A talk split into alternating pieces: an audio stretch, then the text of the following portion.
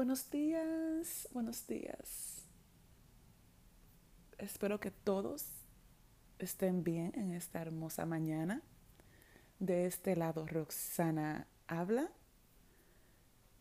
Como siempre, muy agradecida de todos ustedes por su apoyo y muy agradecida de todas las personas que toman unos minutos de su tiempo para escuchar mis podcasts. Muchas gracias. Bueno, el tema de hoy es ¿qué son las expectativas? Y cómo las expectativas pueden hacer mucho bien, pero cómo también pueden hacer mucho mal. Conocemos como las expectativas a ese hecho de esperar algo, de tener una ilusión de que algo va a suceder. Y así como es bueno tener fe y esperanza y esperar que cosas buenas sucedan, también trae problemas cuando lo que esperamos es que una persona sea de X manera con nosotros, de acuerdo al trato y de acuerdo a la manera que somos con esa persona. Primeramente, es imposible medir, no hay una forma métrica o de medida para pesar o saber quién da menos, quién da más. Eso no se mide. O sea, lo que somos, lo que damos, es nuestra esencia, es parte de, de, de cómo nos vemos hasta a nosotros mismos. Como hablaba ya en podcasts anteriores, creo que en el podcast de la felicidad, para ser más específicos, yo mencionaba que lo que damos es un reflejo de lo que somos y de la estima que nos tenemos a nosotros mismos. Pero es imposible tratar de medir quién da menos, quién da más. Hay personas, por ejemplo, que son súper afectivas, que siempre eh, están ahí mencionando cuánto te aprecio, qué tan importante eres, abrazan, muestran su cariño y su aprecio de miles de maneras eh, es increíble. Y hay personas que no expresan con ninguna clase de gesto lo que sienten. Eso no quiere decir que la persona que es súper, súper afectiva quiera más. Y que la persona que no se exprese quiera menos. Cuando viene a ver, la persona callada, sin expresión, ama y quiere con tanta intensidad o con más intensidad a la persona que es menos afectiva. Y la persona que es súper afectiva también ama muchísimo o quiere muchísimo. Simplemente es que todos tenemos diferentes maneras de expresar nuestro aprecio o de expresar nuestra lo que sentimos. Pero comenzamos a esperar algo de acuerdo al trato que damos y eso nos comienza a hacer daño en silencio empezamos a hasta juzgar. Empezamos a decir, bueno, ¿por qué si yo soy de cierta manera con esta persona? ¿Por qué esta persona no es de X manera conmigo? Comenzamos a querer medir lo imposible, porque es imposible medir el trato.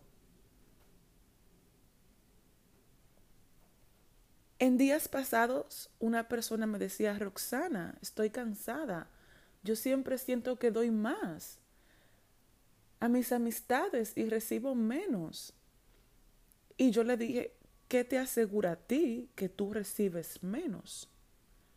¿Acaso te has puesto tú a pensar que tal vez tus amistades te estén dando su 100% y que esa sea la manera en que tus amistades se sepan expresar?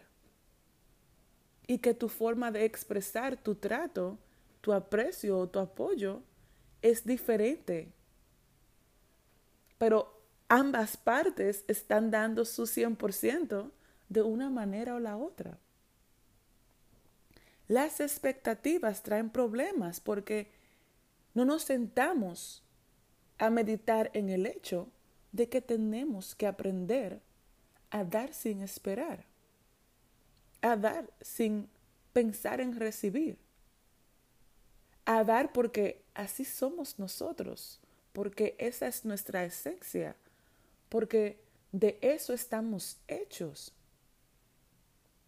Porque lo que damos y cómo tratamos es un reflejo de lo que sentimos por nosotros. Porque no existe ninguna fórmula en el planeta que diga que una persona que te llame diario para ver cómo estás te quiere más que una persona que te llame una vez al mes para saber de ti. No existe fórmula para comprobar o para saber quién da más. Cuando viene a ver la persona que está llamando más o más activa en la vida de otra persona, tiene el tiempo para hacerlo y da su 100% pero también la persona que llama tal vez una vez al mes tiene más ocupaciones, menos tiempo, más responsabilidades. Pero cuando nos da esta sola llamada al mes, nos da lo máximo. Entonces, ese hecho de crear expectativas con las personas lo que hace es que nos va formando un pequeño agujero en el alma. Y cada vez que damos y para nosotros recibimos menos, ese agujero se va agrandando, agrandando, agrandando. Expectativas, expectativas, expectativas. Especialmente cuando observamos que somos de una manera con una persona, esa persona es de otra manera con nosotros estamos midiendo que es menos, pero cuando observamos que esa persona está con otras personas, su trato es magnífico y espléndido, y volvemos y decimos, ¿por qué esa persona no es así conmigo? ¿Por qué yo no recibo ese trato?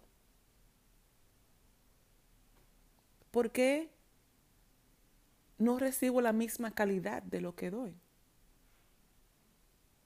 pero no nos sentamos a evaluar y a pensar que no sabemos cuál es el entorno de esa persona con otras. Simplemente estamos ahí todo el tiempo calculando, calculando. Yo digo que te quiero, él no me dice que me quiere. Con las parejas, ejemplo. Yo siempre le digo que lo quiero. Él es súper seco. Nunca me dice nada.